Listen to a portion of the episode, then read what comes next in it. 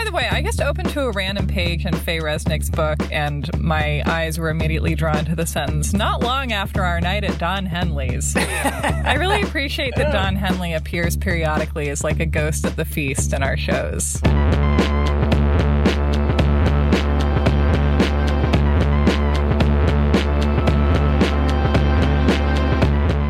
Welcome to You're Wrong About, the podcast where every episode is a content warning for the sequel episode. Oh, God. Because it sounds like Yeah. this story is just getting darker and darker as we tell it. Yeah, it is. It is. And so what's coming is more of what we've heard and and and worse. Yes, we're just setting expectations traumatized.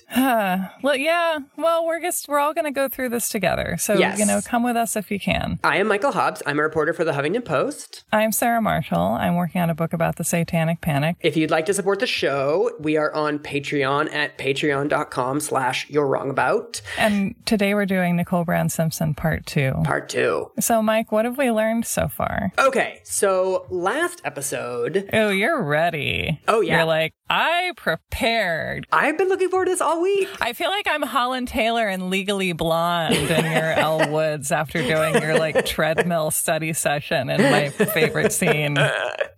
So last episode, we met Nicole Brown Simpson, who was 18 and five months when she met OJ Simpson. 18 and five weeks. 18 and five weeks, sorry.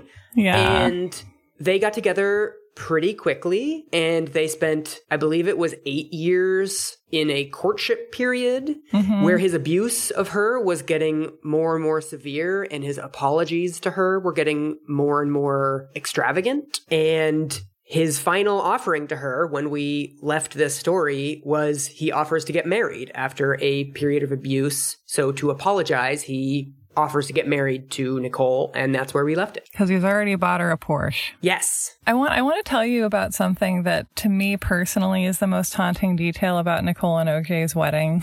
Okay. which is a very random and arbitrary thing. But there's footage of their wedding in OJ Made in America. And there's just this tiny little scene of them, of OJ and Nicole and their guests dancing to Jump for My Love by the Pointer Sisters. Okay. It's like this, it's this very joyful song about like letting love into your heart. And we talked in the last episode about Nicole believing that once OJ married her, like he wouldn't cheat on her anymore, which is what she's really focused on and what she talks to her friends about. She doesn't talk to people hardly at all about the physical abuse, Hmm.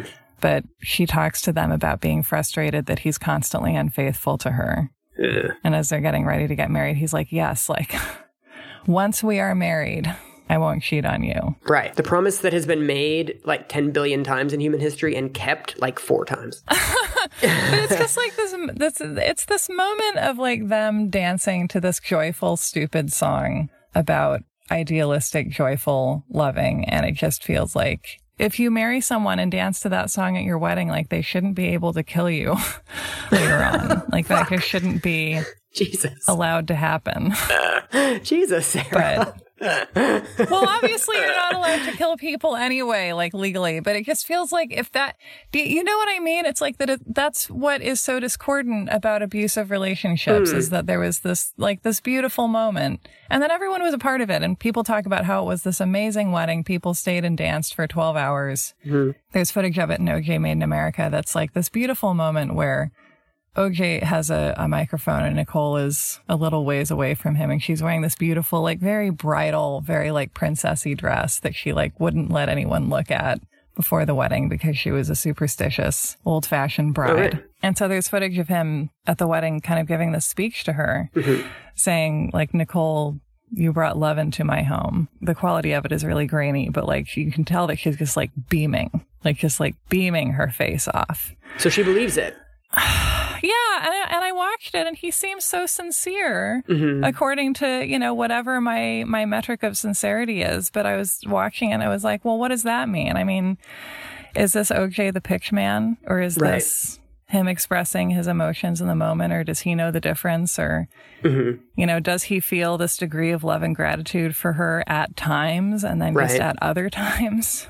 Right. his his abusiveness takes over or is none of this genuine or some of it or like and that's, I think, the frustrating thing about this and why people are maybe remain in the dark about how abusive a relationship can be if on the other side it has these beautiful and highly convincing whatever's going on displays of, of affection. Right.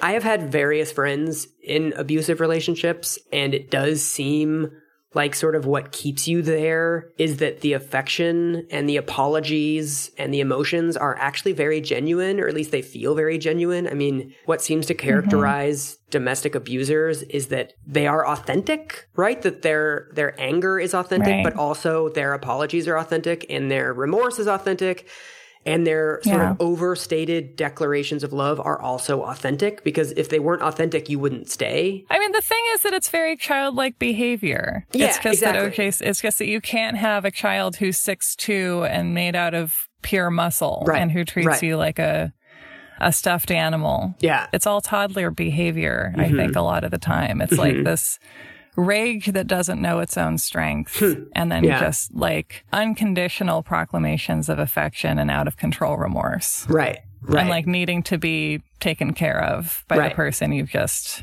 hurt. Right. I mean, there's obviously a manipulative element to abuse too, but there's also this genuine, these emotions flinging back and forth, and they're genuine emotions on both sides. Yeah. And I feel like great liars are great liars because they believe what they're saying in the moment. Yeah. yeah, yeah. And people describe OJ Simpson as a consummate liar. oh, really? I can believe that at his wedding, leading up to his wedding, based on all the proclamations he made, not just to Nicole, but to their friends, to mm-hmm. people's, you know, people in their social circle had this genuine belief, not just leading up to the wedding, but then after they got married, after they separated, as they were trying to reconcile. A lot of people talk in Sheila Weller's book and elsewhere about like, well, we just really wanted them to be together. And when they talked about breaking up, we encouraged them to reconcile. I mean, not everyone did that, but a lot of people after the fact were like, I feel so bad now because I encouraged Nicole to work it out with OJ because we wanted, you know, this family that we love to be a part of to get back together because they had this this abundant, beautiful lifestyle, these great parties. They did Easter egg hunts and like took big lavish vacations and just mm-hmm. had lots of family gatherings and sort of gathered in their friends and their community. And people wanted that to, they didn't want it to go away, Right. Right. you know? So I can believe that in the wedding, you know, we, we can believe in a scenario where during this wedding, he believed every word of what he was saying. He hmm. believed he was going to be faithful. He believed he wasn't going to hit her anymore. Mm-hmm. And where mm-hmm. everything that happened still happened. Because Right. I think I've noticed listening to previous episodes that I'm always sighing in the middle of sentences. I don't know what that's about. I need to work on breathing. But to me, it's important to acknowledge that often the worst harms are carried out by people who are incapable of facing mm-hmm. their ability to cause harm. Yeah. And so is there sort of an immediate counter narrative foreboding after the wedding? I mean, does he kind of revert back to his old ways quickly? it absolutely returns to the way it, it was before. And it's possible that it immediately gets worse because at the time that they get married, Nicole is already pregnant. Oh. We also know that she's had at least two abortions Oh, okay. before this pregnancy. Her abortions are going to be tabloid fodder pretty soon. Yeah, does does he know about the abortions? I haven't read anything that says that specifically, but there's a later incident where she's early in her pregnancy with their son. So mm-hmm. they've already had their daughter, Sydney, who mm-hmm. she's a little bit pregnant with at the wedding. Mm-hmm. And she comes home with Sydney from Disney on Ice. And Okay. OJ starts attacking her and yelling at her and telling her to have an abortion. Jesus. Okay. So Right. you can extrapolate from that. Right. But during her pregnancy with Sydney, OJ gets really fixated on basically the fact that she gains weight. no. What do you think about that? I mean, uh, it's kind of weird to be like, man, what a dick. Because, like, we've already established that he's, like, violent, but, like, this is an extra layer of dickery. But it kind but I feel like the mundane details are like we can it's we can see other stuff through Yeah. that somehow. That's just wild, though, because, like, that's what your body is supposed to do when you have Yeah. a living creature inside of it. Like, of course you're gaining weight. And also, like, if you love somebody, it's fine if they gain weight. Come on. Right. Right. Yes to all that. And but he apparently believes that she should only gain the amount that the baby weighs. Oh, really? Oh. So she should gain like nine pounds and that's it? Yeah. Oh my God. She says seven. She says he said seven pounds. She doesn't even get the amount of weight that like a, a healthy baby weighs. Like it's a, s- oh. she can she can gain a small baby. I was a month oh, early and I weighed seven pounds. Like she can gain an early baby. So she spends the pregnancy like getting criticized by him. Yeah, and it's so petty. And Yeah. he, you know, just is constantly calling her fat, calling her a fat pig, Jesus fucking Christ. saying, "Look at your arms, look at your legs." I mean, can I just say one thing? One thing I've learned Yeah. from reading many interviews and sort of researching a lot of weight stuff over the last couple of years is that Mm-hmm. there is no weight at which a woman cannot be made to feel fat. No. I mean, you hear about women that are like literally models saying like, "Oh, I have some like extra skin on the back of my arms" or something like that. Like there's Yeah. there's no level of beauty at which somebody doesn't have insecurities and those insecurities cannot be weaponized, right? That like imagine saying to Nicole Brown Simpson at age 20 whatever she was, like you're fat or like you're not attractive. Like it is unfathomable on any objective scale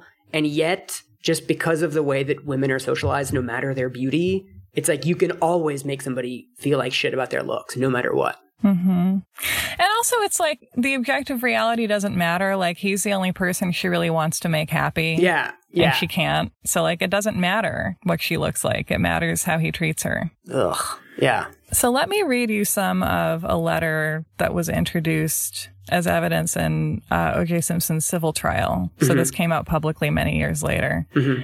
It's undated, and OJ testified that he never got the letter. So, mm-hmm. presumably, she wrote it and then decided against sending it. Okay. And so she writes, OJ, I think I have to put this all in a letter. A lot of years ago, I used to do much better in a letter. I'm going to try it again now. Mm. I'd like you to keep this letter if we split so that you'll always know why we split. I'd also like you to keep it if we stay together as a reminder.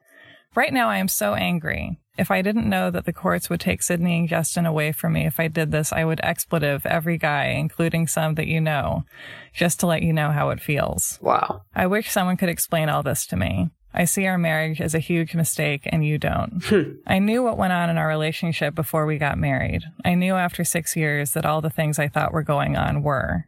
All the things I gave into. All the I'm sorry for thinking that. I'm sorry for not believing you. I made up with you all the time and even took the blame many times for your cheating. I know this took place because we fought about it a lot and even discussed it before we got married with my family and a minister. Hmm. I wanted to be a wonderful wife. I believed you that it would finally be you and me against the world, that people would be envious or in awe of us because we stuck through it and finally became a real couple. You wanted a baby, so you said. And I wanted a baby. Then with each pound, you were terrible. You gave me dirty looks of disgust, said mean things to me at times about my appearance, and walked out on me and lied to me. In between Sydney and Justin, you say my clothes bothered you, that my shoes were on the floor, that I bugged you. Wow, that's so terrible. There was also that time before Justin and a few months after Sydney. I felt really good about how I got back into shape. You beat the holy hell out of me and we lied at the x-ray lab and said I fell off a bike. Oh, fuck. Great for my self-esteem. Then came the pregnancy with Justin and oh how wonderful you treated me again. I remember swearing to God and myself that under no circumstances would I let you be in that delivery room. Hmm. I hated you so much. And since Justin's birth and the mad New Year's Eve blow up, I don't see how our stories compare. I was so bad because I wore sweats and left shoes around and didn't keep a perfect house or comb my hair the way you liked it or had dinner ready at the precise moment you walked through the door or that I just plain God on your nerves sometimes. I just don't see how that compares to infidelity, wife beating, verbal abuse. I just don't think everybody goes through this. Gosh, she's a good writer. I mean, Yeah. that's like a weird comment to make, but it's like, this is clearly like a smart woman who's very good at expressing how she feels. Yeah. But then couldn't send the letter. Hmm. And then she says, If I wanted to hurt you or had it in me to be anything like the person you are, I would have done so after the illegible incident. But I didn't even do it then. I called the cops to save my life, whether you believe it or not. But I didn't pursue anything after that. I didn't prosecute. I didn't call the press, and I didn't make a big charade out of it. Hmm. I waited for it to die down and asked for it to. but I've never loved you since or been the same. Wow. I agree after we married, things changed. We couldn't have housefuls of people like I used to have over and barbecue for because I had other responsibilities. I didn't want to go to a lot of events, and I backed down at the last minute on functions and trips. I admit. I'm sorry. I just believe that a relationship is based on trust. And the last time I trusted you was at our wedding ceremony. It's just so hard for me to trust you again, even though you say you're a different guy. That OJ Simpson guy brought me a lot of pain, heartache. I tried so hard with him. I wanted so to be a good wife, but he never gave me a chance. Whoa. Is your heart just breaking? It's like the saddest thing is that she's still apologizing for stuff that is like normal Yeah. stuff. Like I backed out of functions. Like yeah, people Yeah. people do that. yes. And her sins are like she wore sweats. Yeah.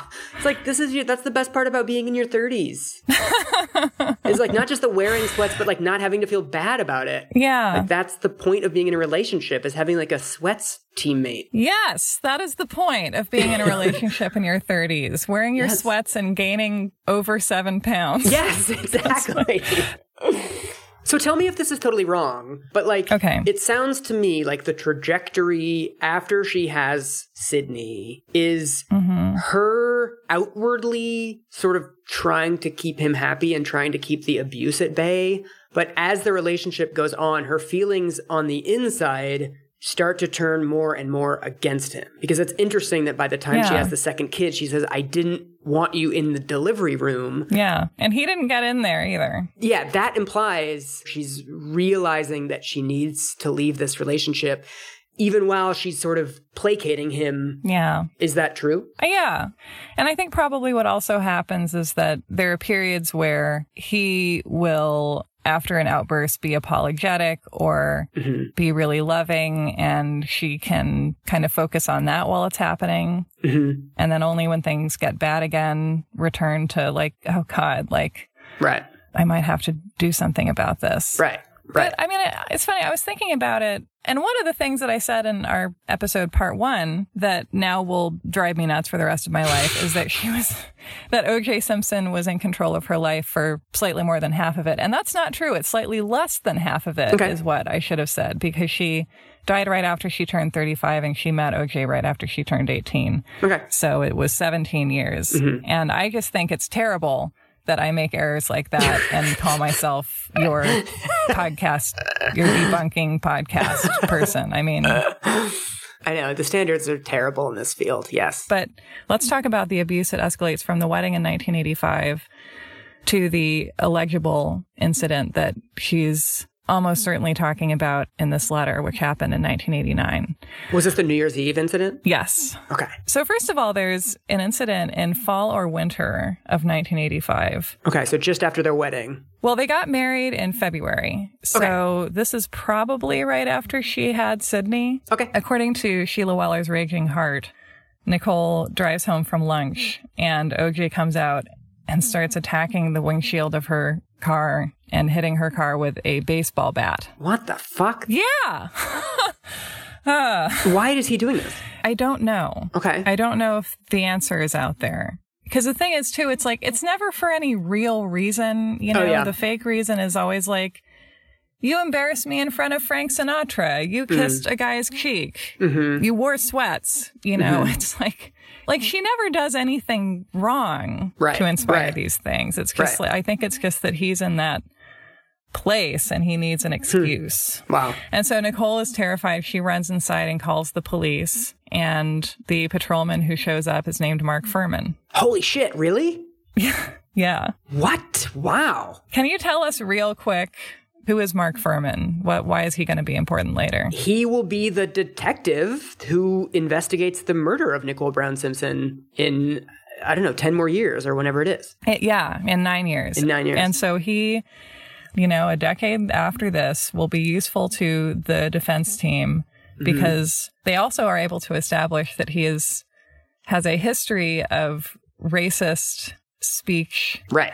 What the defense makes of this visit that Fuhrman pays to Nicole in 1985 is that A, he's incensed by the fact that he sees a white woman in a relationship with a black man. Oh. So the defense will allege that he saw this and that he remembered it and filed it away. And then when he was called to Nicole's house and realized that she had been murdered and it was the same woman that he had seen Oh, right. nine years before, that he- decided to frame OJ Simpson Right. for that reason. Hmm. okay. The problem with that theory, mm-hmm. aside from various issues about how do you transport a bloody glove to a second location, et cetera, and so forth, mm-hmm. is that Mark Fuhrman was like fairly nonchalant about this call and seems to have remembered it mainly because it involved a famous person and he'd never been called to a famous person's domicile Wow. on a domestic dispute before. so he showed up and he's like, hey, you're OJ Simpson. So, jumping ahead to 1995, Marcia Clark is questioning Mark Fuhrman. Mm-hmm. Now, back in 1985, we were talking about you responded to the defendant's home on at 360 Rockingham pursuant to a call where you saw a woman crying, leaning up against a Mercedes Benz. Do you recall that testimony, sir? Yes, ma'am. Marcia says, Did you ever fill out a report that described that event? No, I didn't. Now, you saw that the woman involved with Mr. Simpson was a white woman, didn't you? Yes. Did you take any steps to further investigate that incident? No. Did you make any effort to encourage that the defendant be prosecuted for it? No. Did you notify any news media about that incident? No, I didn't. Could you have called your supervisor to come and further investigate the incident? Yes. Did you? No, I didn't. Could you have interviewed Mr. Simpson concerning these incident, that incident? Yes. Did you? No. Could you have interviewed Nicole Brown concerning the incident? Yes. Did you? No. So, God, I'm just hearing like the ride of the Valkyries in my head, just getting like more and more intense as like the tension in this exchange ramps up. knows how many people in the courtroom even felt that tension? Yeah. Or were like, wow, he really should have done something. Yeah. And what Nicole says later is that the police dismiss it as a love spat. Ugh. He's only taking a baseball bat to his own car, Ugh. which he's allowed to do. I guess technically, yeah. And it's his own wife. Not technically, but Well, Mark Fuhrman, the statements he made in the past are very racist. Like that's that's true. He's capable of genocidally racist fantasies, but even within that he wasn't moved to take this opportunity to arrest a black person. He knew who OJ Simpson was. Uh, he later said that he remembered the incident because it was a celebrity incident. right. It seems like in this case, celebrity wa was perhaps more powerful than racism, even for Mark Fuhrman. Right. Or the lack of seriousness attached to domestic violence played a role in that. Yeah. You know, maybe also if you're Mark Fuhrman or if you're any racist LAPD cop, it's like property crime. That's a serious offense. Right. Beating your wife. Right. I don't know. Well, I think, I mean, I think we often have this way of talking about prejudice as if people only have one prejudice at a time. Mm-hmm. You know, one thing I've learned from reading up about white collar crime for the last almost year is that people have these prejudices against sort of corporate criminal, like terrible Enron type people. But then we also have positive prejudices for sort of upstanding members of society. And so a lot of white collar mm. criminal trials are sort of like one side saying, these are corporate wrongdoers, and then the other side saying, these guys coach a Little League and they're fine. And so it's basically two biases fighting against each other. And it seems like that's mm-hmm. kind of happening here too, that he has a bias against, or maybe he has a bias against black people, but he also has a bias for rich people and celebrities. Yeah. Or for sports stars. Yeah. Mm-hmm. Like none of it is like defensible necessarily, but it's all, No. it's like these two things that are like bringing a little red ball into like approval, disapproval, approval, disapproval. And it's all these like Right. dumb instinctual forces pushing at it in different directions. Yeah, it's such a weird twist of fate that Mark Fuhrman, who Yes. later on will become so useful to the defense team that seeks to exonerate her husband, mm-hmm. will be called to the scene of a domestic abuse incident and not take it very seriously. Amazing. He ends up being useful to OJ twice, Right. which is, should be a lesson to all racists. Sometimes your racism will cause something to happen that you won't like. That's that's what I have for you today. Racism isn't only good. It can also it can also be bad if you're a racist. racism can have some unexpected consequences for you, the racist. Ever think about that? It sounds like very few people, well, you tell me. How many people were aware of the abuse or like was anybody aware of the extent of the abuse? I, I don't know. I can't say this with any certainty, but it mm-hmm. seems to me based on everything I've learned so far that that very few people knew there was physical abuse in the relationship or if mm. they did they thought that what they'd seen was an isolated incident or they laughed it off as like not like violent behavior. Like hmm. or people would see him rage at her but not actually physically hurt her. Hmm. Or you know people didn't connect anger or emotional abuse to the possibility of physical violence. God. so I think it's like willful ignorance and a, and a lack of a lack of education about how these patterns appear. Hmm. What's weird about it is that I imagine many of these people would sort of in the abstract be against like wife beaters are the scum of society, but then it's like, well, my buddy OJ's not a wife beater. Like he just gets mad sometimes and like, you know, he he might have pushed her out of the car, but like it seemed like maybe she fell too. Like they find these ways of justifying why it's not wife beating. And she was pushing his buttons. Once again, so many Yeah. people say Nicole knew how to push OJ's buttons, Right, right, which meant things like she gave him a hard time about cheating on her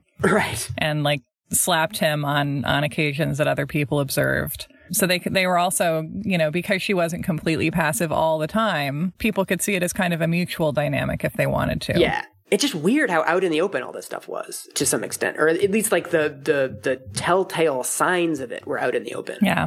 It's actually a lot like Kitty Genovese, right? Yeah. Because all the people in this friend group, this extended family group, it's not like they saw him beating her and all ignored it happily. It's that Mm-hmm. a lot of people saw something, Hmm. but it, it was enough that their confirmation bias could override it. Yeah. Or some people, you know, they really did see that it was a bad marriage Right. and that she was unhappy and encouraged her to go, but just didn't understand all the ways that, that Right. the abuse presented. And there's also a weird complicity in that it, it also encourages you when you see a little part of something not to talk about it with other people. Yeah. Right? That if, if three or four of their friends had sat down and said, like, you know, I saw something kind of troubling, and then the other one would say, like, well, I saw something pretty troubling too. And if you put together all of those friends' experiences, you actually would be able to paint a picture of what was really going on in the marriage. But because of cultural mores or just bias in favor of my buddy OJ's a good guy, nobody sits down and says like, "Hey guys, do you mind if we talk about this all together and like let's figure out what we should do?" So, a really great example of this kind of behavior and this kind of Rashomon effect is that Nicole and OJ and their friends are on vacation in Hawaii right before New Year's Eve of 1988. Okay. And according to OJ's friend Tom, who's quoted in Sheila Weller's book, there were these two homosexual guys sitting at a table next to us. Oh my gosh. Now, Nicole liked to talk to certain types of people. Sometimes she would just pick people out. It was like OJ's thing, except he'd talk to anybody just to talk. Nicole was more selective. She mm-hmm. did have a cool aloofness about her. Mm-hmm. Now, OJ, for one thing, does not like homosexuals. Right. And number two, the two of them had been going through their horrible AIDS conversations. Mm. And I'll add here that during Nicole's pregnancies, OJ had a had escalated from just sleeping with all kinds of random women to having a long-term affair with Tawny Kitaen, Okay. which was also an escalatory thing between them because keeping with the trend of Love Actually references, things would happen like she found this beautiful jewelry that she assumed he had bought for her, but really it was for Tawny Kitaen. And she oh. later saw Tawny wearing it in a, a oh. photo. Ugh. I know. Wait, what's the AIDS? What's the AIDS scare? So the AIDS conversations are because also during this time, Nicole is starting to refuse sex to OJ, which Okay. really makes him mad. Mm-hmm. And to say, I'm really, really scared that you're going to get AIDS and you're going to give me AIDS hmm. because you refuse to be tested and you refuse to wear a condom with me or with anyone else. Jesus Christ. So it's like a completely reasonable Yeah, fear, yeah, right? yeah, it's kind of amazing that didn't happen right. aside from everything else we've talked about, she's living with, I think, a significant amount of anxiety Mm-hmm. that OJ is going to give her HIV. Jesus. Okay. So the way that OJ's friend Tom remembers this conversation uh, Nicole was having with the homosexuals is so one guy's sitting there and he's got lesions on his hands and he's talking about how this is his lover and he's dying. Nicole, who's holding Justin, is talking to them sympathetically. Mm-hmm. And I'm watching OJ and he's livid. Oh shit. Denise, who is also there mm-hmm. when Sheila Weller talks to her, is like, they didn't have lesions. Hmm. and the reason perhaps that OJ's friend Tom is remembering it that way is because one of the guys gives little baby Justin a kiss on the forehead, and OJ oh. gets furious Oh. and grabs Justin and starts storming out to the parking lot. Oh, Jesus. And then Nicole follows, and according to Tom, quote, Nicole really started raising shit, screaming and yelling. It was embarrassing. Lou and Judy went, oh God, not again. But in Denise's interpretation, Nicole doesn't embarrass OJ. She leaves a bullying OJ. She says, We sat in OJ's rental car, Nicole and OJ in the front, me and AC in the back. They were fighting, and OJ was screaming at Nicole. And then she said, I don't need to take this. And she got out of the car and got into my parents' car. Mm-hmm. And so we have an incident where the friend of the husband remembers him protecting his son from a, a guy with like weeping lesions Yeah. on his body. And then he's going out to the parking lot and his harpy of a wife is yelling at him. Yeah. And everyone's like, oh no, Nicole yelling at OJ again, like Right. always. Right. Classic Nicole. And Denise is like, didn't see any lesions. Yeah. Don't remember Nicole yelling at him. So hmm. people Wow. remember things differently, you know, and we hmm. see what we what we want to see. We really do. Right. And so back from Hawaii, Nicole and OJ go out on New Year's Eve with Marcus Allen, who is a younger pro football player who is kind of OJ's protege. Okay. Who kind of always flirts with Nicole, and Nicole always shuts it down, but she kind of has told her friends, like, I really like Marcus Allen. I mean, I would never do anything because I'm married and I respect the sacred bonds of marriage, but Mm-hmm. I really like Marcus Allen. And so they go out to dinner and come back. And according to what Nicole says later about what happens when they come home, is that they've been drinking, they start fighting. Nicole has found a bracelet that OJ bought for Tawny Kitaen, so mm-hmm. she's upset about that. Mm-hmm. And OJ telling his friends about it, according to Sheila Weller's book, doesn't say anything about the jewelry, but says that they start fooling around and then, quote, when it came time for her to give me some head, she said no. Can you believe that shit? What? What happens after that escalates after he gets upset because she refuses him sex. And according to him, there's a mutual wrestling type situation. And according to her, he punches her in the head and hits her. Yeah, mutual wrestling. Come on. That's like me mutually wrestling with The Rock. Like when you're a woman and you refuse sex from someone who really wants to have sex with you, and then you're like, let's do mutual wrestling instead of the sex. Yeah. When you're trying to get someone to not have sex with you and you accomplish that by attacking them. Yeah. So, two police officers come to the door at 3:30, and here's the police report. Officers Milewski and Edwards received a 911 radio call. Female being beaten at 360 North Rockingham could be heard over the phone. Upon arrival, my partner and I could not enter the above location due to the locked electronic gates. My partner phoned the residence and was told by a housekeeper that everyone was fine and that police were not needed. Yeah. My partner told the housekeeper that we needed to speak with the victim to determine if she needed our assistance. A female, who's the housekeeper, said that everyone was fine and that we were not needed. I told her that I must see and speak to the woman who had dialed 911 and I would not leave until I did. And the 911 call is uh, the operator answers and just hears screaming Oh my God. in the background and the sound of someone being hit. It's Ah. absolutely horrifying to listen to. So Officer Edwards is arguing with the housekeeper and trying to get into the residence. And then the report continues. About that time, Nicole Simpson came running out of some bushes near her house. She was wearing only a bra and sweat type pants. She had mud down the right leg of her pants. She ran across the driveway to a post containing the gate release button. She collapsed and pushed the button hard several times. Jesus. It's like out of a fucking horror movie. Yeah, another theme for us. Ugh. She was yelling during this time, He's going to kill me. He's going to kill me. As she said this, the gate opening, she ran out to me. She grabbed me and hung on to me. She cried nervously and she repeated, He's going to kill me. I asked her who was going to kill her. She replied, OJ. I did not know this was OJ Simpson's home, but at this point I felt she might have meant OJ Simpson. I asked her, Do you mean OJ Simpson, the football player? Oh my God. It's like, is that how relevant is that at this very moment in time? I wonder. I mean, Right. is it? I guess. I guess it's. I mean, you do need to know, but like, Right. focus on her for a second, maybe. I don't Right. know. I'm not a cop. It's like, hey, I follow him on Instagram. Like, maybe now's not the time, Steve. And then the report continues. Nicole Simpson told us that the suspect, her husband, O.J. Simpson, had beaten her up.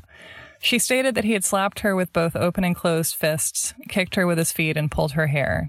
Nicole Simpson also stated that the suspect, OJ Simpson, yelled, I'll kill you. Mm. Officer Edwards, I asked her if he had a gun. She said he's got lots of guns. Yikes. You know, she's she's visibly injured. There's cuts and, and bruises and the imprint of a hand on her neck. Right. This is not a he said, she said situation. This is like anyone looking at the situation would be like, holy shit, this dude's trying to kill her. Yeah. Well, I mean, when someone attacks you and they beat you up and, and they say, I'm going to kill you, I'm going to kill you, I mean, they're not Yeah. being subtle. Yes. There's no subtext there.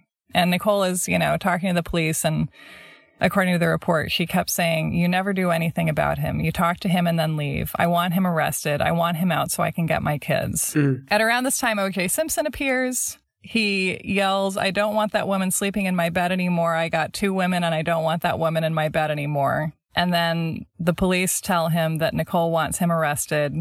He starts yelling that he did not beat her up. And he says the police have been out here eight times before, and now you're going to arrest me for this. This is a family matter. Why do you want to make a big deal out of it? We can handle it. Jesus. And then they allow him to go inside and get dressed, and he flees and gets in his car and drives away. So, uh, okay. And then what do they do? They took five units out looking for him, but they couldn't find him. And Nicole at this point has signed a crime report and has her injuries photographed at the West LA police station. Mm. This is more than has ever happened before Okay. in terms of police involvement, in terms of in terms of like witnesses. Hmm. So is this the New Year's Eve incident that she's talking about in her letter? This is the New Year's Eve incident. Okay. And this is the one that also seemed to have changed things for her. What happens after this? Do they just like good luck, see you next time? Like what what's the aftermath of this? Well, it's I mean, it's it's like her resolve is slowly eroded mm-hmm. because OJ comes back and she has him staying in the guest house Okay. for like 3 months, but he's on the property. Okay. She has Denise come over and take pictures of her injuries as well as the police photos, and she shows them to her dad. Okay. And according to Sheila Weller's book, he's like, "Well, you can make it work." No fucking way. Really? At this point? Yeah. yeah.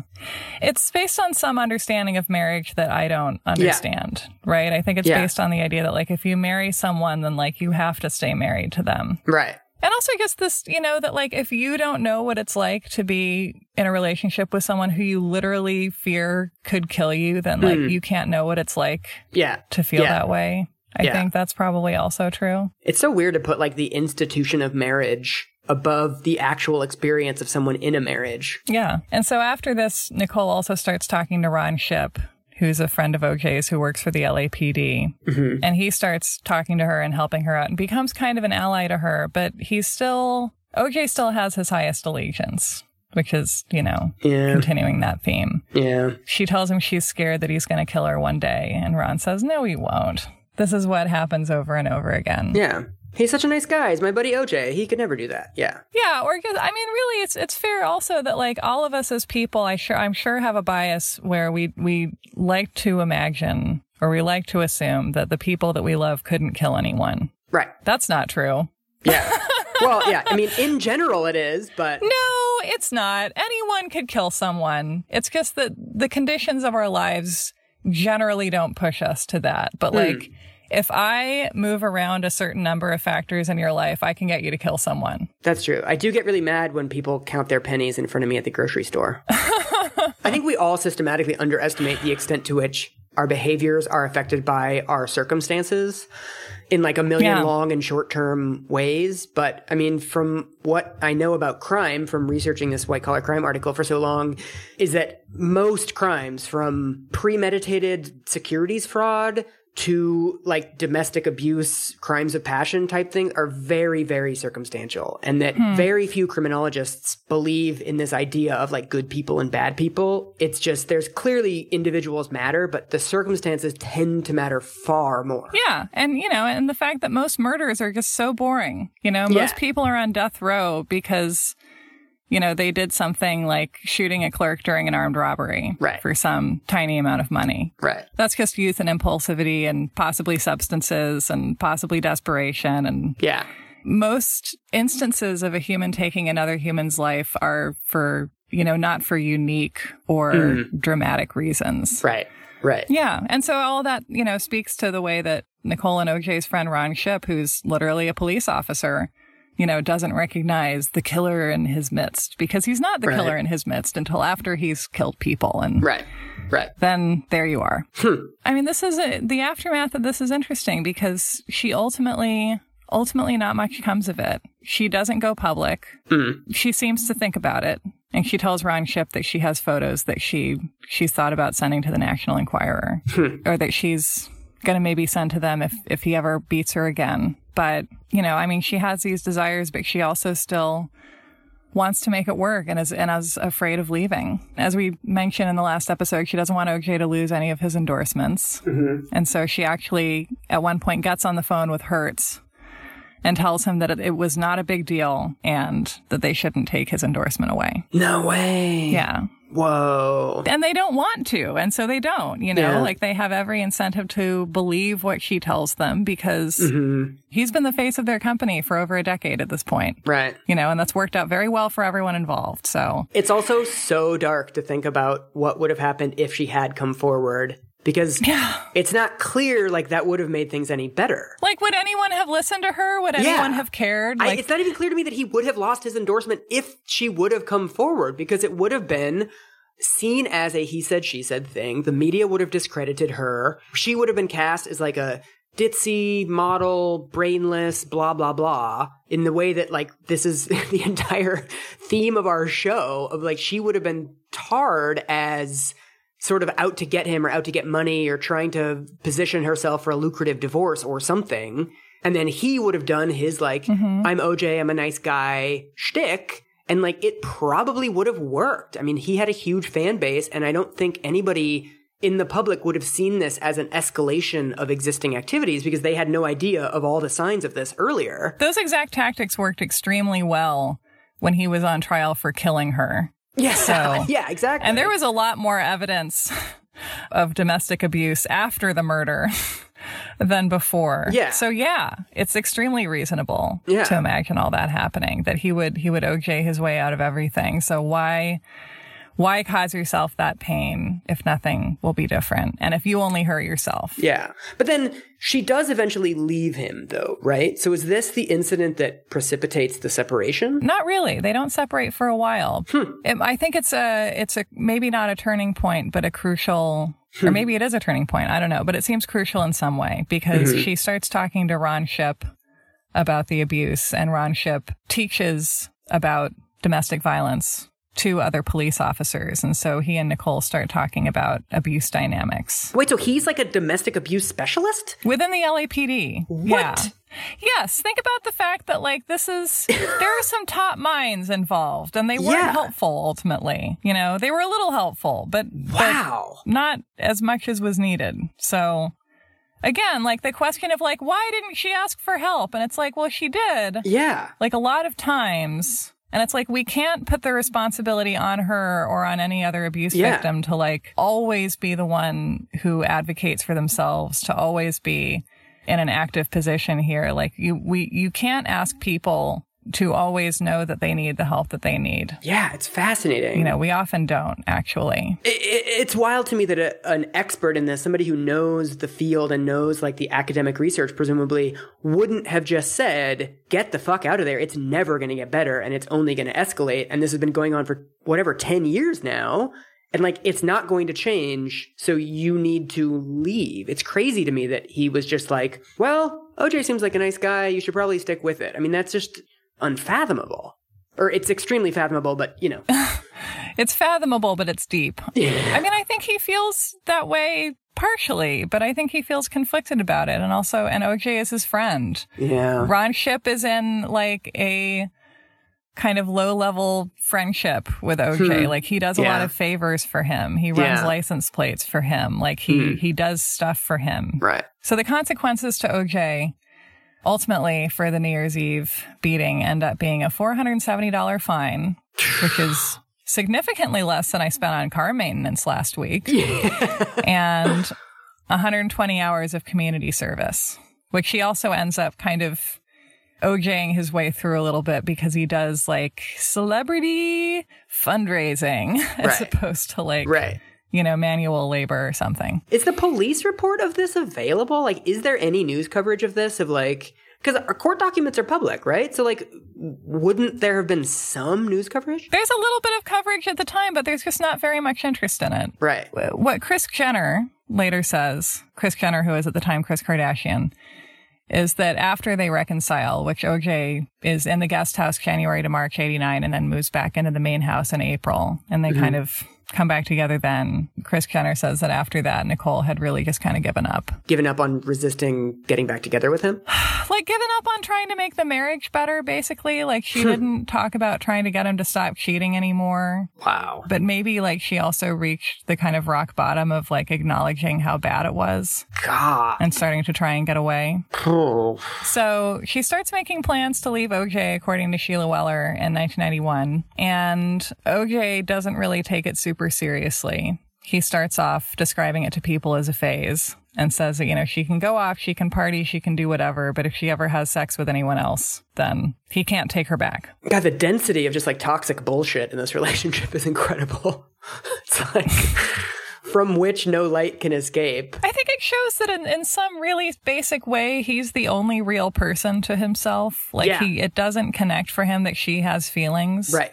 Or right. that like she hurts the way he hurts. That's probably behind so much domestic abuse too. Just this like Yeah. failure of object permanence. Yeah. You know, or you have some awareness of the other person's feelings, but your feelings are so much bigger than theirs, you know? But anyway, Nicole starts, she establishes friendship with uh, her friend Robin Greer in early 1991, specifically because she's a single woman and she like calls her and says she's ending her marriage and she wants to know single women and, you know, be among them. Yeah. So they get divorced in 1992. So three years after the New Year's Eve incident. Yes. Previously, Nicole had signed a prenup that took seven to nine months to iron out. Oh wow. which meant that she did not get. Mm, I mean, I don't know. I don't know how much 1992 money is, but OJ hung on to most of the assets. Let's put it that way. She got child support.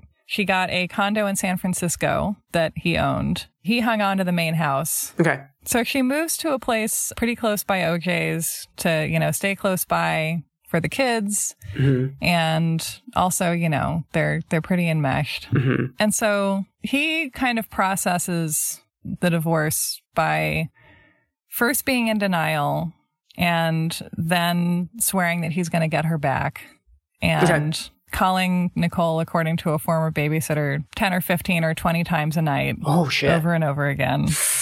And also starting to show up in the bushes outside of her house. Literally? Yeah, literally, literally. Her friends call it bush syndrome. What the fuck? Like literally wait outside and see if like cars are arriving or leaving kind of thing? No, I think he, it might be that he, he goes there when he knows he's there with a date Okay. or he, he might, he might just also be there generally. I really don't know, Mike. We don't know. There are things, there's, it's might be lost knowledge. Like he might just be out there a lot. He might just be there when she's sitting there like reading a book. Clipping her toenails. Wow. it's so fucking weird. I mean, I mean, this is clearly coming from my own place of like never having experienced one of these relationships myself. But it just seems like, I don't know. It's like Nicole can't do anything right. It's like when she's there, she gets abused. And then when she's not there, she gets abused. Yeah, of course she can't do anything right. Yeah. So she has this kind of year out and she starts spending more time with friends, doing a little bit of partying. Mhm. She has this house on Gretna Greenway with a pool and eventually this guy, Kato Kaelin, Oh. who she meets at Aspen, moves into the guest house there and Oh. pays reduced rent in exchange for looking after her kids when she needs a, a babysitter. Oh. So Kato Kaelin was her friend and not OJ's friend? Uh huh. Oh. I thought he was like a weird OJ hanger on. Okay. Well, that's what he becomes. But he met Nicole um, at Aspen when she and Faye Resnick were there partying. And according to Faye, Nicole wasn't interested in him romantically, but was Okay. interested in his friend Grant. But they kind of became friends. And Kato Kaelin, as he became famous for during the trial, has this kind of like labradoodle quality to Okay. him. He's kind of like a he's like a doofy guy. Yeah. But he's also very he's strong and fit and he at the time that Nicole was running nine miles a day, he used to run 10. They would like Oh, run wow. into each other while they were jogging. Wow. And so when Nicole is living on Gretna Greenway in this house where, you know, OJ's face will sometimes show up in the window, it's nice to have the spare guy around. Yeah. Does OJ just fucking loathe Kato Kaelin at this point? He doesn't feel great about it, but he mm-hmm. like maintains good relations with him. Huh. The kids love him so much that they name their new dog Kato, Oh wow. which Kato Kaelin says becomes confusing. someone will be like, Kato, and he's like, yeah. oh.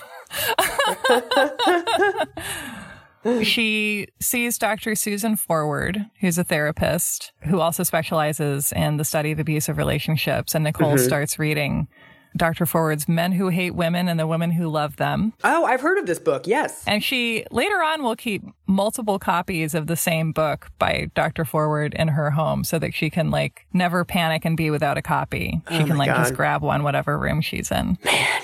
So what Dr. Forward tells Nicole is that she has to completely cut off OJ. It's over. No more contact, no more taking his calls, no more kind of taking the Chamberlain approach to appeasing Hitler Yeah. which is Yeah. what she's been doing. Yeah. And what she says is, you know, no, like she's going to taper. Mm. I just, what I'm going to say is, is going to be so hor- horribly, tragically predictable. I just feel bad even for saying it. But what she says is that, you know, she thinks that if she does, if she gives OJ what he wants now, then he will back off and leave her alone later. Oh. And that she can't cut him off all of a sudden because that would hurt his feelings. Oh man. And you know, she's right to think that doing that would potentially cause him to be dangerous Yeah. because ultimately that does seem to be why in the end things escalate. Yeah. So, I mean, the most interesting part of the the divorce is that they they reconcile for a while. Oh. In early spring of 1993, you know, Nicole has been out on her own for about a year now. hmm She starts talking to her friends about, you know, I just, I want to go home. I miss being home. Hmm. Like, this isn't my home. I want to go back to Rockingham. I want to go back to being a family and uh, things being the way that they used to be, you know, Hmm. because the good stuff gets bigger when you're, when you're away from it. And by this time, OJ actually has moved on, or at least for the time he has. And he's Hmm. gotten serious about this woman, Paula Barbieri, who he's Mm-hmm. dating, who's a model who people occasionally mistake for Julia Roberts. So, like, Okay. things have shaken out pretty well for him. Yeah. And at a certain point, you know, she's the one who's calling him, and he's the one who's not wanting to take her calls. Interesting. And she makes copies of their, their wedding video to send to him to remind him of the good times Wow. and just launches a full full charm offensive trying to get him back. Hmm. And ultimately, in April of '93, she shows up at Rockingham, and she like drives up to the gate and is like, okay, okay, let me in." And he doesn't want to let her in, and he comes out, and they walk around the neighborhood, and she tells him, "I want to come home." And at the end of that walk, they decide to make another try and that lasts for a year they're together off and on for for another year after that Wow. What does he do with the Julia Roberts looking lady? the poor julia roberts looking lady is um basically when he's trying to make things work with nicole he wants nothing to do with her and then you know when things get difficult he yeah. kind of wants her again I have been the Julia Roberts looking lady to so many people. oh, I'm realizing this now. you're surrounded by jason alexanders and you deserve a richard gere but the Simpsons have another one of their classic terrible holiday events when they're going to the Jenner's Christmas Eve party in 1993 when Nicole finds a holiday gift basket from Paula and gets upset. Oh. And OJ's like, it's just a gift basket. Leave me alone. Why would you assume that a gift basket means I'm seeing her? You're the only one, woman in my life. Mm-hmm. And then they go to the party and a guy named Joseph, who Nicole had had a brief relationship with after she mm-hmm. divorced OJ, is at the party and Oh, no. OJ cannot handle it Oh no. and wants the guy you know, just is like, how could Nicole do this to me? How could Nicole Ugh. have sex with this person who I was later reminded of the existence of? Like, how could she do this to me? Yeah. You know, and it's and it's totally the logic of a little baby. You mm-hmm. know, like I, I feel like the so much abusive behavior is just like the way that little babies get angry at their mothers for not being able to like control the sun and the rain. He's Yeah, angry yeah. at Nicole for all this stuff. Yeah. Yeah. Also, at the time of the holiday party, there's also tension because Nicole is upset because she has made plans to move from the Gretna Green house to another house in Brentwood on mm-hmm. Bundy, mm-hmm. which it's very weird to me that a major place name in this story is Bundy and no one at the time ever talked about it. oh yeah. Right. It's like she moved to like John Wayne Gacy Avenue. But she's she's upset at OJ because now that she's moving to this house that doesn't have a guest house, OJ's like, Kato, like I really don't think it would be right for you to be, you know, living in a house with my ex-wife. Right. You know, because a man and a woman living together, it's just improper. And also she's asking you for rent. You can live in my house free. And Kato, in his telling, is like, okay, and just kind of obliviously, you know, moves in with OJ.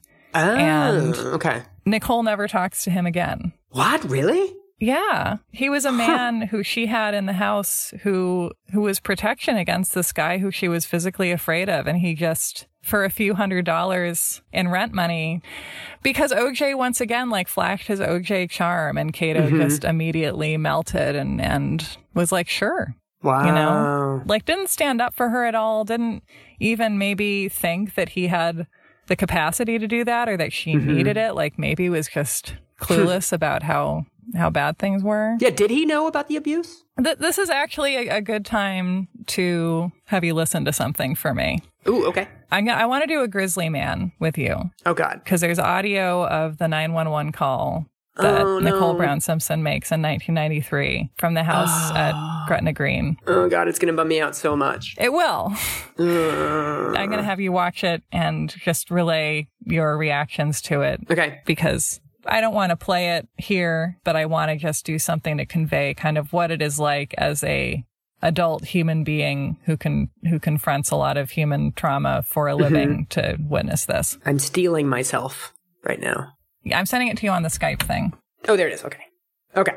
911 call by Nicole Simpson. Okay, it's two minutes and 36 seconds long. I'm starting it now. She's saying, he's back, please. Oh, he's in a white Bronco. He's at the gate. Oh, God. Oh, no, they're asking if he's the sportscaster. Yeah. Yeah. Although I like how this lady sounds unimpressed. Oh, man. Oh, my God, he's going to beat the shit out of me. Dispatcher's asking if he has any weapons. Uh, he went home, now he's back. I don't want anything to happen. She's like really distraught. hmm Oh god, he just broke the back door in. I try to get him out of the bedroom because my kids are sleeping in there. Oh my god, there's yelling in the background. Holy shit. Oh, and she's saying the kids are sleeping and he's screaming.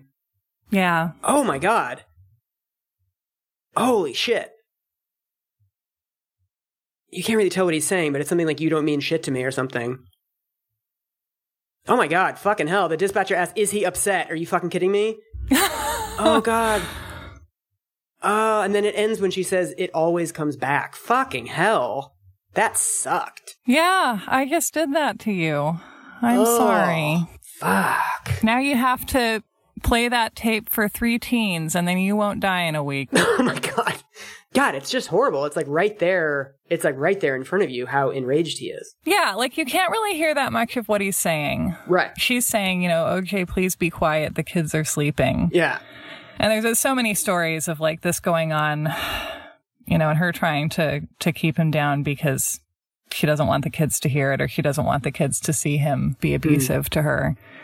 And what he's talking about in the background is that, well, why does it matter if the kids are sleeping and he's making noise if she once gave a blowjob to a guy named Keith when the kids were sleeping upstairs, which he knows about because he was spying on them at that time. Holy shit. Really? Yeah. Dude. Ah. Which is like one of the key issues that he fixates on. Oh.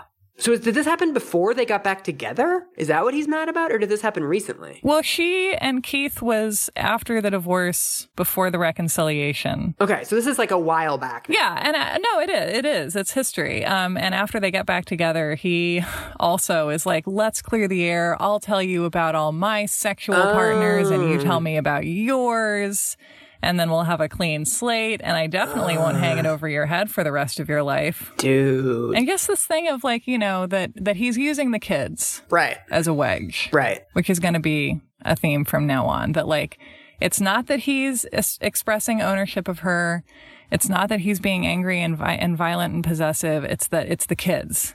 Right. How can she possibly parent and have sex at the same time? It's impossible. It's like this isn't about the affordable housing that's being built. It's about preserving neighborhood character. And so to answer your question about Kato and does he know about the abuse? Mm-hmm. Something I only learned when I read a book called Kato Kaelin, colon, The Whole Truth, Okay. is that Kato Kaelin shows up at the house while this is going on. Oh my God. While the con- while this 911 call is in progress. Jesus. Okay, what does he do? To quote from Kato Kaelin, The Whole Truth. At first, Kato decided to stay out of it and went into the guest house. Before he closed the door, however, he took another look to make sure Nicole was all right and realized that OJ was still in a rage. OJ's yelling became louder as he moved closer to her. Ugh. Kato decided he had to do something after all. Sure enough, as soon as OJ saw Kato coming, he turned and continued his harangue, shouting as if he were trying to somehow convince Kato that he, OJ, were really the wronged party in all this. Hmm. So he does actually he he helps out by distracting him. Right, he's waving the flare in front of the Tyrannosaurus. Yeah. Kato stays with them and then the police come and the police are like, "What's going on?" and "Who's this guy?" Yeah. the cops are talking to OJ in a fairly friendly way. This is what Kato Kaelin observes. Mm-hmm. And one of the police officers says, Yeah, I'm married too. I know what you mean. No, for fuck's sake. One of the officers asks Kato if he can fix the French doors that OJ has broken. So is this the end of their reconciliation? Do they go back to being divorced again after this? No. Oh. I feel like it's like it's it's not that that they're you know like once she starts thinking about trying to divorce, it's like that takes a long time to build up to. Yeah. And then once they get divorced, like she decides she needs to go back and that they can make it work. And then she realizes, Right. you know, that they really can't. But that takes a long time. Yeah. I have friends that have been in this cycle and it takes a long time for them to really believe that they're going to leave. It's it's uh, especially when there's kids involved. It's it's understandable. Yeah.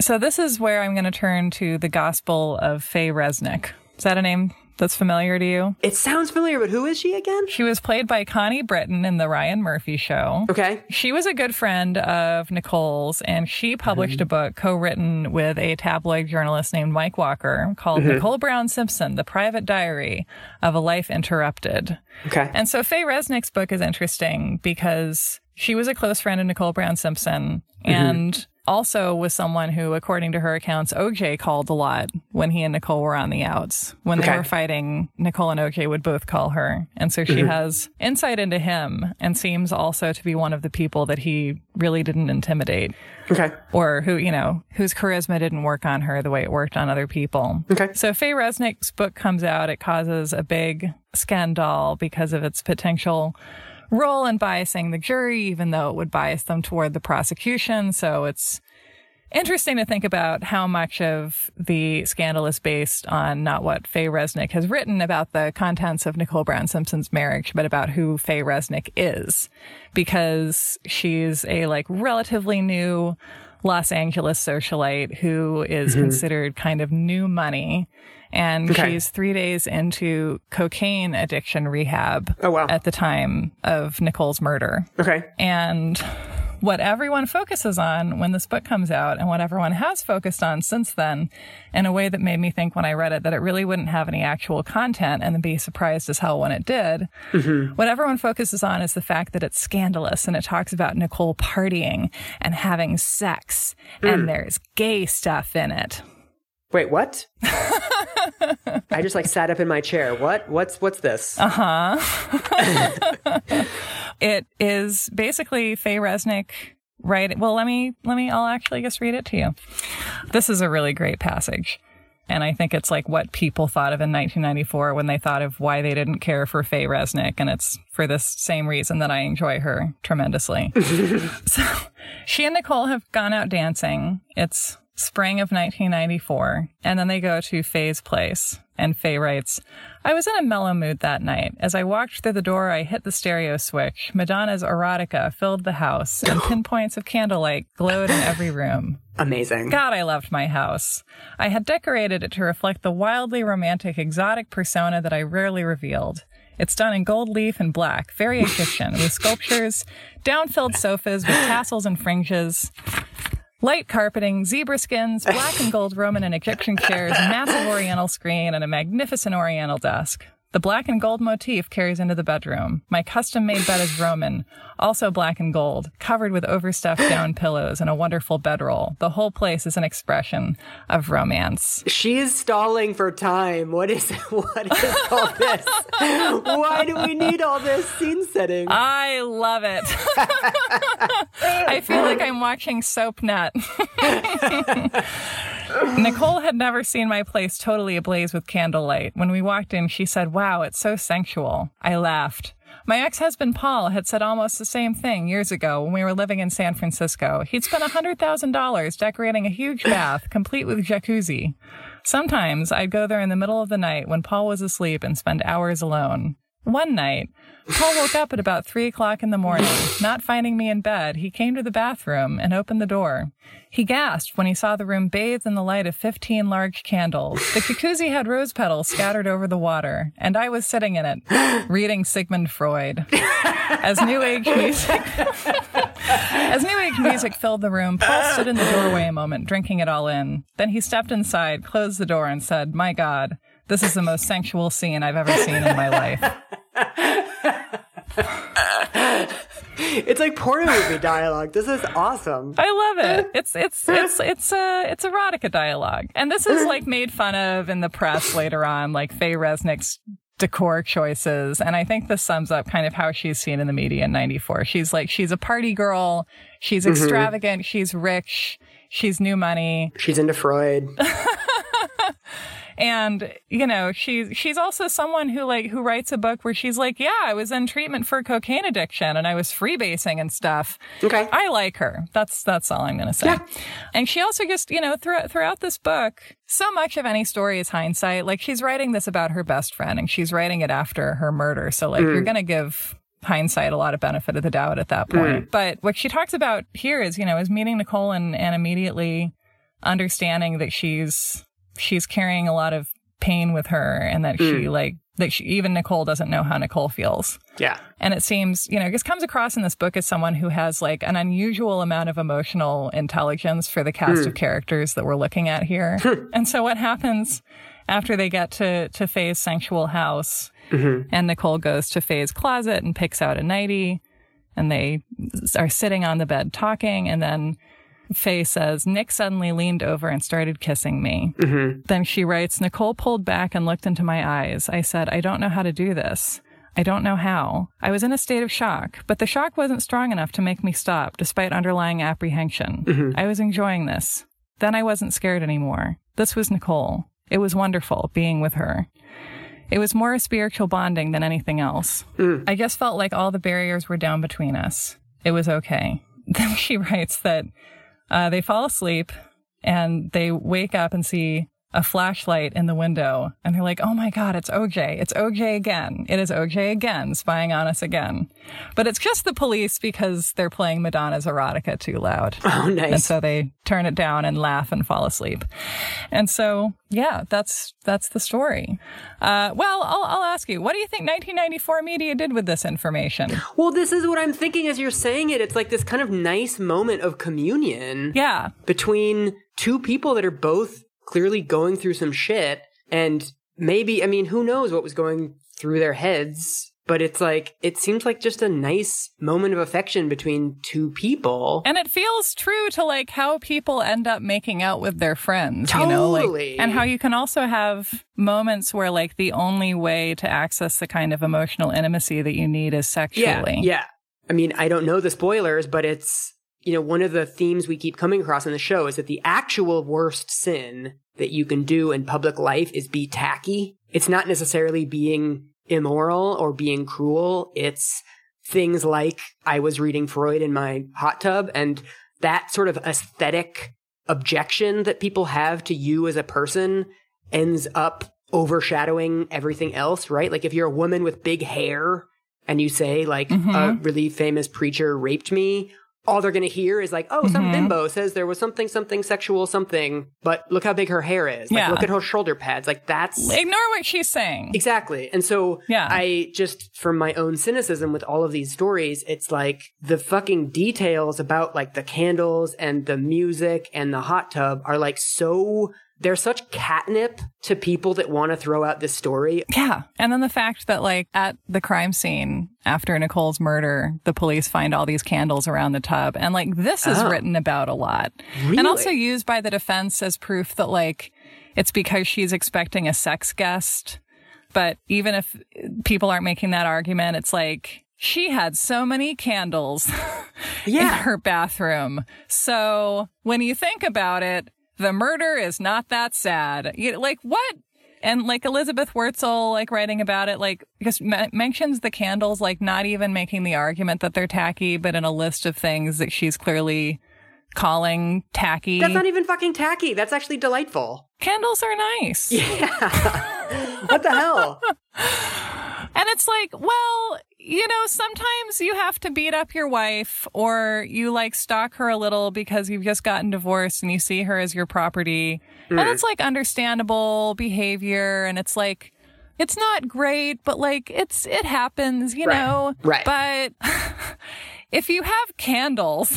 Yeah, exactly. And you're a woman and you make out with other women, mm-hmm. then like, who do you think you are? So does Faye Resnick in her book also describe a lot of this abuse too? So she's corroborating oh, yeah. Nicole's general yeah. account of like how terrible this relationship was? Oh yeah.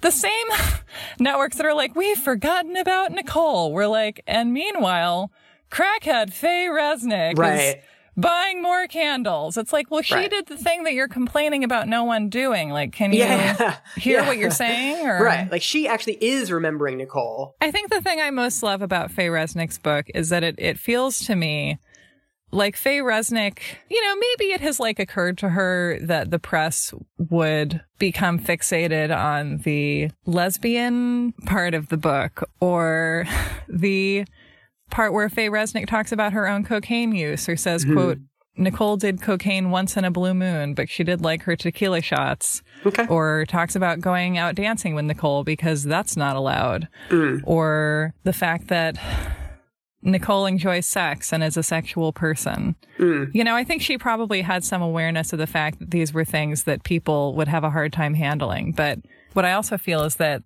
that was not her focus as she was writing this. I feel right. like what her testimony is about ultimately is she has this genuine good faith desire to help the public understand her friend Nicole mm-hmm. and wants them to do that. And in order to do that, she has to explain that Nicole wasn't sexually satisfied by other men after she'd had this amazing sexual connection with OJ Simpson. Hmm. like, it's kind of like Faye Resnick was like a lawyer who just brought in evidence that she didn't realize would make the jury hate her client. Yeah, it's fascinating.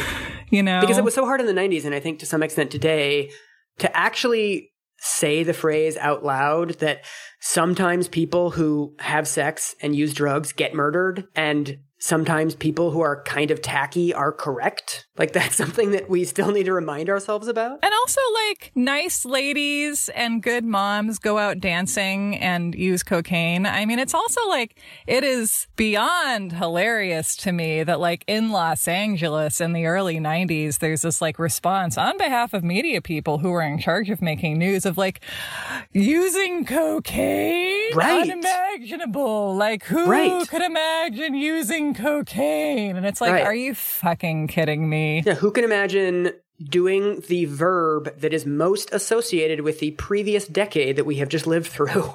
like, yeah. How dare you? Yeah, and I mean another another part of the story is that Faye goes to rehab for cocaine addiction because Nicole helps organize an intervention for hmm. her and is like, we love you and you're a friend and you need to go to rehab and I will hmm. quit drinking and doing drugs with you and we will be clean together. Wow. Two things that people are unanimous on when they talk about Nicole is that she was a great mom and she was a great friend. Hmm. like that's really how she seems to be remembered by hmm. people, that she was like someone who showed up for other people, which is hmm. to me especially amazing because she wasn't really able to show up for herself. Well, also, I mean, the whole lesbian, quote unquote, scandalous lesbian thing sort of plays into this. Mm-hmm. It's a way of downplaying Nicole's friendship and support that she's offering and receiving to this female friend of hers. We're like, mm-hmm. ooh, lesbians. Right. Rather than seeing these as complicated people who maybe very specific nouns don't necessarily apply to. Yeah. And, and just like, you know, and Faye Resnick is like, she's someone who lacks the self awareness to realize the public wants an apology from her. Hmm. that if she wants to come, you know, with this message of like, think about my friend and understand her as a person and like know her and love her, like, she essentially would have had to like scrub her account of anything that made it real Yeah. and not be writing about her friend, but be constructing like a perfect victim Right. narrative. One of the other things that she talks about that the media, of course, fixates on is something that many of Nicole's other friends have talked about elsewhere, which is that after Nicole and OJ finally got divorced, she did have an affair with Marcus Allen, Okay. which she has denied, and that she really liked him. She really just felt good around him, mm-hmm. and that she was seeing him again in May in the weeks before she was killed. Mm. And again, it's like, you know, it's it's like the real story is like this deep, dark, sad story. But the part that people fixate on is Nicole talking about how Marcus is the only man aside from OJ who has really sexually satisfied her. Hmm. And she tells a story about she and Nicole are walking along the beach and Nicole picks up a piece of driftwood and is like, This is Marcus. And Faye Resnick means realizes that she's referring to like girth. Oh my God. Okay. And so after that, for like weeks or months, one of them will, according to Faye, just have to say driftwood and they'll all start laughing. And this is just like Faye Resnick just includes this. It's just like an innocent detail. It's just like Nicole was attached to OJ for many reasons and sex was one of them. Mm-hmm. And she also, you know, turned to men sexually for validation. Mm-hmm. And one of the reasons that she was drawn to Marcus Allen in the last weeks of her life, despite, you know, the danger was because of the driftwood thing. Like, I feel like that's what, what Faye Resnick just like wants us to know. Yeah. and maybe didn't realize that people would be like, so you're telling me right. That this alleged victim Yeah. had sex and liked it. and like spoke about it, like spoke about it in a way that we don't want women to speak about it. yeah. So what is so what is Faye Resnick's description of sort of the last days, like the run up to the murder? Yeah. Like, what is the narrative? So this is uh, April of 1994. So it's right after OJ and Nicole have reconciled, and now they're on vacation in Cabo with a bunch of their friends, including Faye Resnick, and have just been like loving and all over each other and really happy. And Faye writes that Nicole says, "Faye, I think this is it. We're getting back together for good." And they hug, and everyone's happy. and then Faye writes. The very next night, OJ screwed everything up. Hmm. We were all at Carlos and Carly's, and OJ suddenly started to flirt with a trampy looking young blonde. He did it openly, enjoying himself hugely, not seeming to care that everyone was watching. Ugh. I looked at Nicole for a reaction. She looked back at me and Chris, who was sitting with us. Chris and I both said something like, Can you believe this? Nicole said nothing. I knew my friend so well. She was blocking.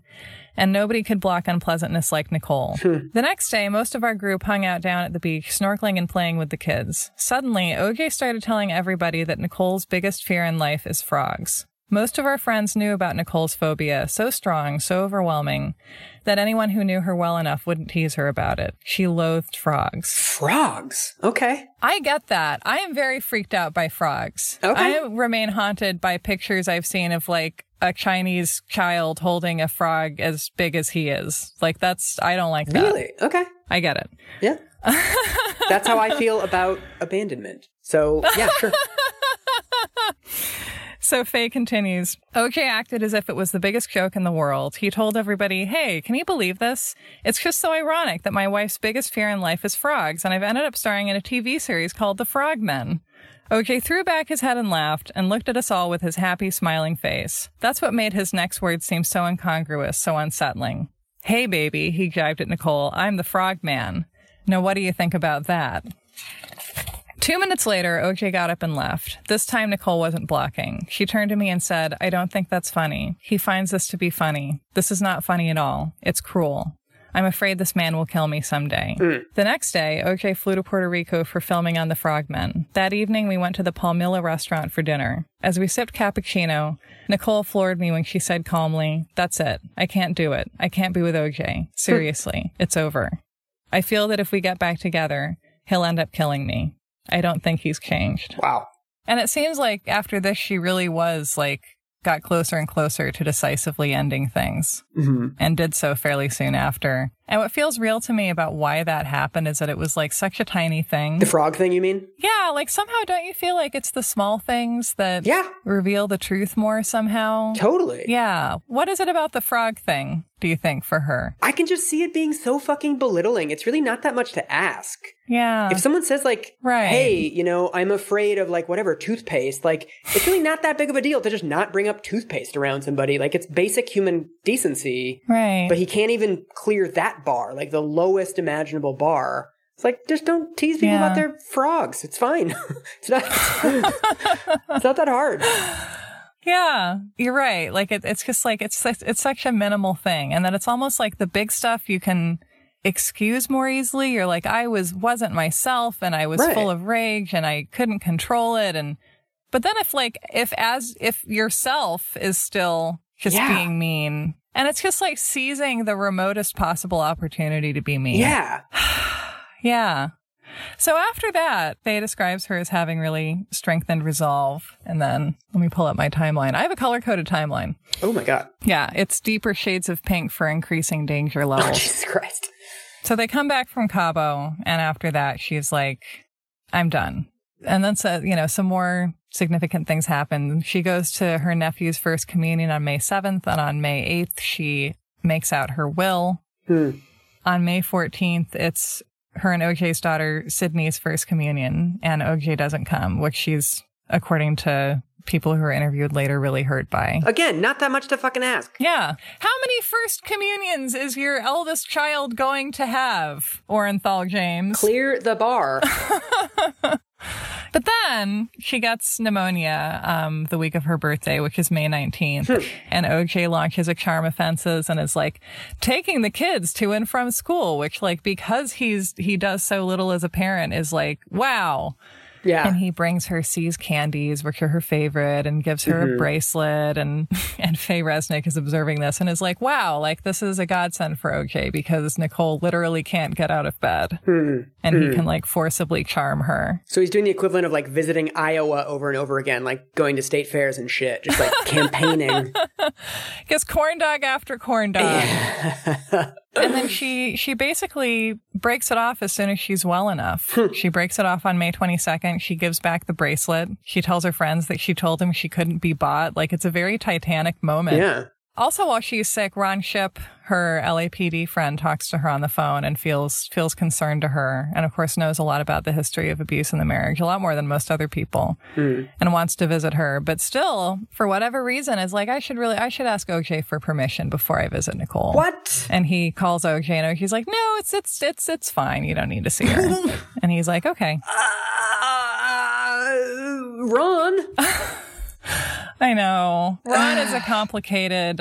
Ron is a complicated person. Come on, Ron. Yeah. Okay. And then, you know, after that, her friends all say, like, she really seems done. She seems happy. She mm. seems like she's moving on. Mm. And OJ launches a charm offensive at Paula Barbieri, the Julia Roberts looking lady, to try and get her back. Okay. And For fuck's sake. toward the end of the first week of June, a few things happen.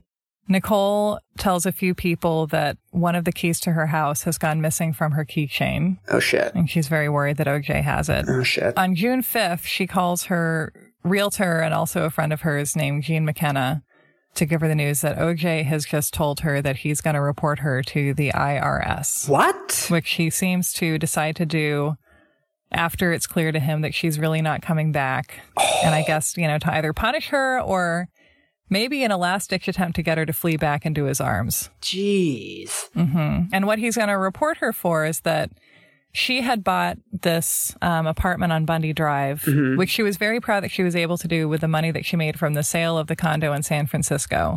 Because she like negotiated the purchase herself, which is like a big adult thing to do, and had declared Rockingham as her primary residence on her taxes and the Bundy condo as an acquisition that she was going to rent out. So OJ decided to report her for using the Bundy Drive condo as her primary residence, which means that she would owe $90,000, which is all the money that she has in the bank. So he's essentially vindictively bankrupting her. Oh my God. And this only deepens, according to people who were interviewed, her resolve to end the relationship and, and move on because, Yeah. and this is what Faye Resnick theorizes. Maybe Nicole can stand for him to attack her over and over again, but now he's attacking the kids because she's, they don't have any money. right. They're going to have to move again. And so on June 7th, Nicole calls Sojourn Shelter, which is a domestic violence shelter in LA. And the person who takes her call says that her ex husband has been calling her, begging her to come back and also stalking her. And then he told her several times in the past that if he caught her with another man, he'd kill her. Hmm. And on June 10th, Nicole and her realtor drive around the neighborhood looking at properties that are within a few minutes drive of OJ's house. Mm-hmm. And when they kind of have driven around for a bit and not seen anything that she wants, Nicole says, Take me to Malibu. And they look at a house on a hill overlooking the ocean that Nicole can reasonably afford. And she used to ride her horse on the beach. She's an OC surfer girl. Mm-hmm. One of the things that OJ was so critical about was like her canceling at the last minute on events or like not liking doing celebrity hobnobbing stuff with him, not liking being part of the kind of Hollywood scene that he was trying to mm-hmm. be part of because she mm-hmm. just like kind of wanted to be with her family or be with her friends or like, you know, have more of a homey lifestyle. And it feels like this Yeah. is. She wanted to be in her sweatpants. She wanted to wear her sweatpants sometimes and Yeah. gain more than seven pounds. Give her a fucking break. and yeah. And that they like, they went out to Malibu and she was like, I like this. Mm. I, Nicole, like this. Like me. yeah, it's like a tiny little form of emancipation. Yeah. And the way Jean McKenna describes it later is that they, you know, they look at the house and Nicole really likes it and she just says, you know what, Jean, I can do this. Hmm. and so June 12th, Faye Resnick is in rehab. Mm-hmm. Before she went, she was talking to Nicole. She was just like, you know, why don't we just get out of town? Why don't we just go? We can go to Cabo for a while. We can go wherever we want. We have plenty of money. Cause like she's, she's feeling stalked and surveilled as well. like anyone who's close to Nicole is, is hmm. kind of part of, part of OJ's network at this point. Yikes. She's like, why don't we just get away? And Nicole's like, no, we can't. No, we can't do that because Sydney has a dance recital on June 12th. And so Sydney is dancing to the music of Footloose. I really want to know what music from Footloose it is, but I haven't found that out. Okay. I love it when I say a detail that I think you think is totally irrelevant. You're like, okay, yes, next thing. No, I I literally don't know any songs from Footloose. I've never seen it, so like nothing, nothing is going to have any metaphorical significance to me. You don't know the main song from Footloose? No, I'm an old millennial. Footloose came out in 1984. I don't know. I don't know. I don't know the Footloose. Anyway, okay, so Sydney's dancing to the music of Footloose, and OJ shows up but comes late. He doesn't sit near them, and Nicole doesn't talk to him. Faye says that Nicole tells her that Nicole said to OJ, fuck off, get away from us, get out of my life. You're not welcome with this family anymore. Mm-hmm. And then after the recital, they go out to the parking lot. OJ tries to get the Browns to pose for a family photo. That mm-hmm. doesn't work out. Mm. Nicole and, and the Browns are going to go to have dinner at Mezzaluna, which is an Italian restaurant in the neighborhood. Mm-hmm. And OJ asks to join, and Nicole tells him that he can't join Okay. and basically like bars him from the family table. Hmm. And according to another source in Sheila Weller's book, OJ tells his friend Ron Fishman, I'm going to get her, but good. Jesus Christ. And again, it's like it's a little thing. He want OJ wants to come to dinner, but he can't come to dinner. They don't want him to come to dinner. Right. But within toxic relationships, every little slight becomes a metaphor for something larger Yeah. because you lose the ability to talk about things in their actual proportion. Everything becomes like a front in this greater war. Yeah, and it's like it's it's rejection, right? It doesn't Yeah. matter how tiny a rejection it is. He's being Right. rejected and that's unacceptable. Yeah. I think the logic of this is like it's not that you look at the action the person is actually doing and judge the action. It's that you feel what you feel and you think whatever this person is doing must have caused me to have this feeling and it must be that bad. Mm-hmm. And I have mm-hmm. to punish them that much Right. for it. Right. So they don't let OJ come to dinner with them. He leaves and Nicole and her kids and the Browns go to dinner at Mezzaluna where there's a waiter named Ron Goldman who Nicole knows slightly. Oh. Nicole mainly knows him because he's a friend of two guys about his age. They're all about 25 named Jeff and Mike. Mm-hmm. And Nicole has kind of hung out with them more and they have gone out to dinner together and she lets them take turns driving her Ferrari to, to and from dinner, Okay. which I think is really cute. Yeah. From what Jeff and Mike say and what Nicole's other friends say to Sheila Weller, it seems like they're like the David LeBons in her life now. Okay. They're like Friends, platonic friends, hanging out. They're yeah, they're guy friends, and they're also like guys in their early twenties who are having the kind of young adulthood that that she didn't experience. Yeah. And the detail I know about their friendship that I really love the most is that she would call Jeff and Mike and say, "What are you guys doing?" And whoever she called would say, "Well, Melrose is on in half an hour," and then she would go over and watch Melrose Place with them. Sweatpants. This is the Sweatpants! sweatpants dream that she's always had. Yeah, That's all anybody wants. All anyone wants is to watch Melrose Place with Jeff and Mike and not be Yes. stalked and and gain more than seven pounds. My God. But I just love that little prosaic detail, and I love how, like, in the you know in the press and and at trial, it's you know the kind of impression that the public kept of of Nicole is like she was a party girl and she was out Right. with her tight dresses and being sexual and doing cocaine and etc. And it's like sometimes like. Yeah, and but also she just she would I just love the idea that she would like call them up and and like come over to watch Melrose Place with, Yeah. with these two guys. Even party girls get to be Yeah. more than one thing. I feel like that's generalizable. We're all so many things. So anyway, so they're at the restaurant and she says hi to Ron, who's a friend of her Melrose Place friends. Mm-hmm. Faye has written that Nicole kind of had a crush on Ron and that Faye felt it was fated that they would sleep together one day mm-hmm. because Ron is like, I don't know if he's done modeling or not. He's cute though. I mean, I've seen photos. He's cute. Oh yeah, no, he's he's gorgeous, which I think also doesn't work out well for him in the media. But mm. she says hi to Ron, and she has dinner with her family at Mezzaluna, and are they're talking about if she gets this Malibu house, then everyone can come visit her in Malibu, and all the family members can be together. Mm-hmm. You know, there's just this air of possibility. Things could really change for the better. Like good things are really possible. Mm-hmm. She says goodbye to her family and takes the kids to Ben and Jerry's for ice cream mm-hmm. and then takes the kids home. And then, according to Faye Resnick's book, they have a call sometime after nine. And Faye says that the last thing that Nicole says to her is, I love you and I'll visit you in rehab tomorrow. And can I bring you anything like See's candy, maybe? Hmm. Faye talks about undergoing hypnosis to try and recall every single detail of that phone call, hmm. but you just can't remember every single thing.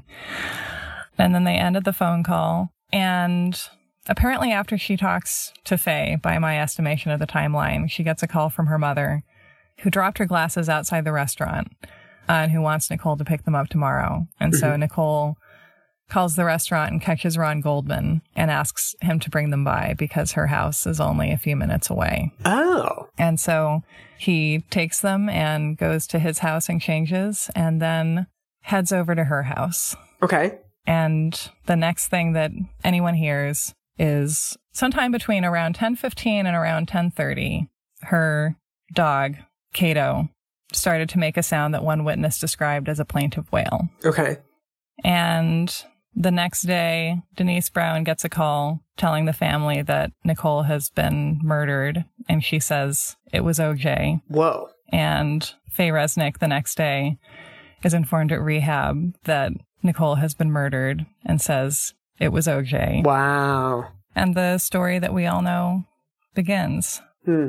I don't know where to end this. I have an ending question Okay. that we can do like a a clever little to be continued with. Oh boy. So what what strikes me about this entire story is that the way that you've described it, it's actually a pretty open and shut case. That's what everyone thought, Mike. Yeah. Tell that to poor Marcia Clark. right. exactly. Because it's like, how much more evidence do you need, right? Like, even without the physical evidence. Yeah, what, what I feel is like if someone else killed her, it's only because they got there somehow first. Yeah. You know? like if someone else would have murdered her, it would be like they only would have managed it by beating OJ to it. I mean, Yeah. Yeah. not that this was preordained, but like, yeah, you look at you look at the ramp up to it and it feels like dominoes. Yeah. I mean, it's really clear. Yeah. And yet, I've also, I know from your text messages that you also think that like the verdict in the case wasn't necessarily wrong or wasn't necessarily unfair. And so hmm it sounds like there's sort of two different stories going on where there's the sort of personal story of OJ and Nicole.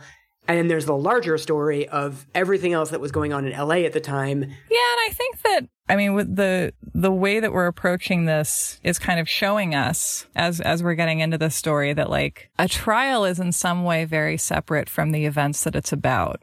Her life ended on June 12th, 1994, and everything that happened after that she wasn't a part of. Right. I don't know. Yeah, and I think this gets into the question of like what is a trial for? What is a verdict for? Mm-hmm. And to what extent i mean I, I, another thing i would say about this verdict is that it makes us think about how the law is not just prescriptive but expressive Mm. you know i mean a verdict is not always primarily about the the case Right.